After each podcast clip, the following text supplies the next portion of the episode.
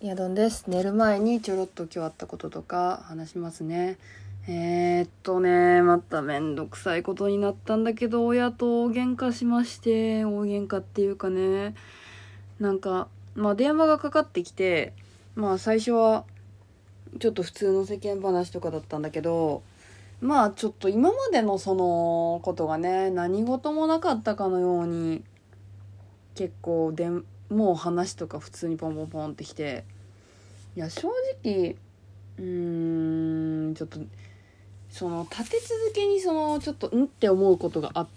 たもんだから私もそんな気にならなくてしょねなんかやっぱり会話もあまり弾まずというか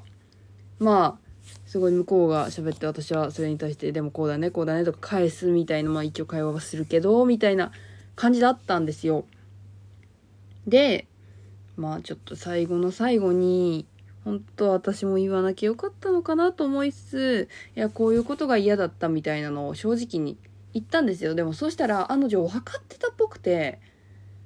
なんかその私がその付き合ってる人のことバーって言われてやっぱ親がそのそんなに悪口もう露骨に悪口って言うけど悪口を言ってたのもショックだしそのあくまでも娘の選んだ人のことをそんなボロクソに言うと言うっていうその姿を見て私はすごいショックで、まあ、内容的にもショックだったしまあそれで嫌だなって思って連絡をしなくなったんですけどでもその時点でそれも分かっててでその上でそのなんだろうあその体調悪いのどうしたのって聞いた時になんかでも連絡が来ないのはどうかと思いますじゃないけどさなんかそういう内容のことを送ってきたのも。でそれでまたこっちがムって怒ってるのも全部分かっててやっててそれでその後普通に送ってきたんだよね。ごめんねもなくさ。なんかちょっとそういうのってどうかと思うしどうかと思うじゃんなんか。私もそれでさまあ悪かったと思うって言われた時点で悪かったと思うみたいに言われた時点でさなんか私も終わっときゃいいのにさイラッときちゃってさ「いや分かってたんなら言うなよ」みたいな。もうイラッときちゃってそれで言い返したらさ言い返したっていうかまたついでにパンパンパンってこういうとこが嫌だったみたいに言ったらなんかごめんって言ったじゃんみたいなので切り始めて。いやまあごめんって言われたんだけどさ言われたんだけどさそなんかそしたら過去の話とかも蒸し返されブワーババババってまた言われでもそしたら1言われたらこっちやって返したくなるじゃんなんかもともと性格的に1言われたら1以上は確実に言い返すような性格だからもう10とは言わないでもこうだよねってパーンってそのまま打ち返すじゃないけどっていう性格だからまあ言い返したら口論になるわなほんで最終的に「お母さんはあんたの言うことが分かりません」って「分かんない」って。あんたが心を閉ざして閉ざしたままだったらお母さんこの先どうしたらいいか分かんないって言われていやだから私はそれの解決策で今すぐに今すぐにっていうかそのことがあってすぐにやっぱ今まで通りに対応するのは無理だからちょっと時間を置きたいんだけどっていうのは言ったのよ。なんかでもねそれが気に食わなかったらしいんだよね。なんかどうしたらいいかわからないみたいな。あんたこのままの関係性でいいと思ってるのみたいに言われたから私ももうどうしたらいいか分かんなくなっちゃってまあお母さんがいいと思ってるならいいんじゃないとか言って言い返したんですよ。そしたらまたいいと思ってるわけないでしょみたいな感じでまた怒り始めいやもう無理やって思ってたらでため息もつくじゃんそうしたら。電話ブチって切られたよねそしたら。ねえもう無理じゃんそんなの。何?マジほんと地雷がどこに入るか分かんないわって思ってでもなんかどうやら話してる中でやっぱりその田舎に住んでて、まあ、もう友達が少ないのもどうかと思うんだけど自分でね結構バンバンこの人のこういうとこ嫌だから関係切るみたいな感じしてった結果だからそれもあの人は。なんかそれでまあ友達がいないから話し相手もなくまあ娘とかそういう自分の姉とかに話すしかないみたいな感じでまあちょっと寂しいというワードが出てきたもんだから私もでももう自分じゃどうしようも対処しきれないからうちのお母さんの姉おばちゃんにまあおばちゃんはねちょっと割と距離感のた取り方がすごい上手いからすごい私もねな慣れ親しんでるじゃないな。懐いてるんだけど慣れ親しんでるってなんだなんか。ロバートのネタとかに出てくるようなワードだけど。そう懐いてるからもうこれはおばちゃんに任せようと思っておばちゃんに電話して実はカクカクしかじかで大喧嘩してんと。で私も悪いとこあったんだけどでもこうこうこうでこういうことがあってねと。でも対処しきれないからおばちゃん話聞いてやってくんないかなと。お願いしたんですよ。もうおばちゃんが優しい。なんかねうん正直うちのお母さんのそのどこに地雷があるか分かんないっていうのは、まあ、今に始まった話じゃなくて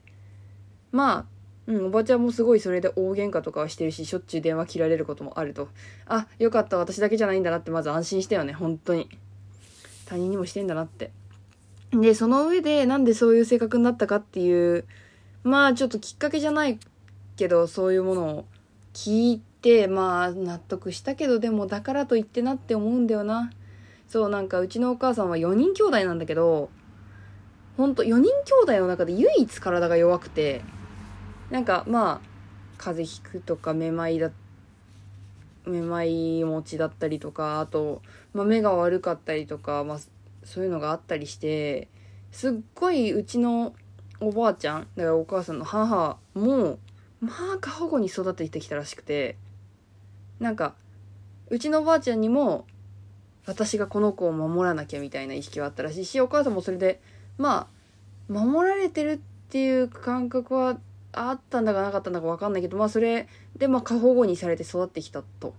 でお母さんは多分その自覚がないけどその姉であるうちのおばちゃんから見たらまあそれは露骨でまあか寂しかったとかそういうのは感情はないけどでも、まあ、おばちゃんたちはほっといても元気にやるからなんかそういう安心感みたいなのがあったっていうのは本人が言っててまあだからそれと同じ教育というか子育てを今でもやっぱ私にしようとしてるらしくてまあうちの母さんもそのおばあちゃんの支配じゃないけどさなんかそういういつまでたっても私がこの子守ってあげなくちゃっていうその行き過ぎた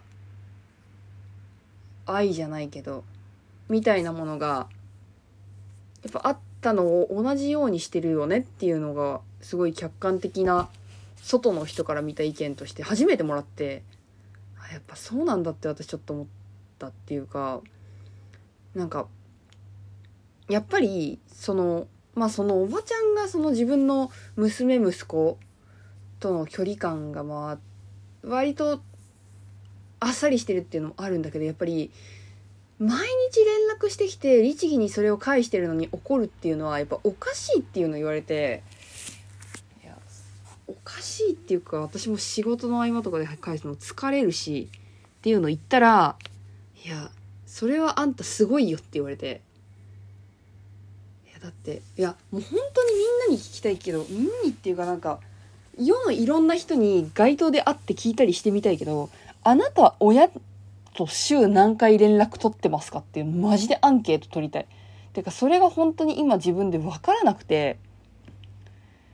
この毎日ちゃんと連絡来たのに律儀に私は返しているのにそれで怒られるのも意味がわからないしだってさこっちから連絡することってそんななくない毎日毎日。だってさ仕事のことしかないんだよ。仕事のことなんか親に話してもらって思うじゃん。なんか機密情報とかもあるし、親とはいえね。なんか上司がこんな人でさとかいうのもないわけだしさ、私は特に。すっごい話すトピックスもないし、しかもこのコロナ禍でずっと家にいたから、マジゲームの話しかないし、でもゲームの話なんか親に言ってもわかんないし。ってなるとやっぱりさ、まあどうしてるとかいう受け身な反応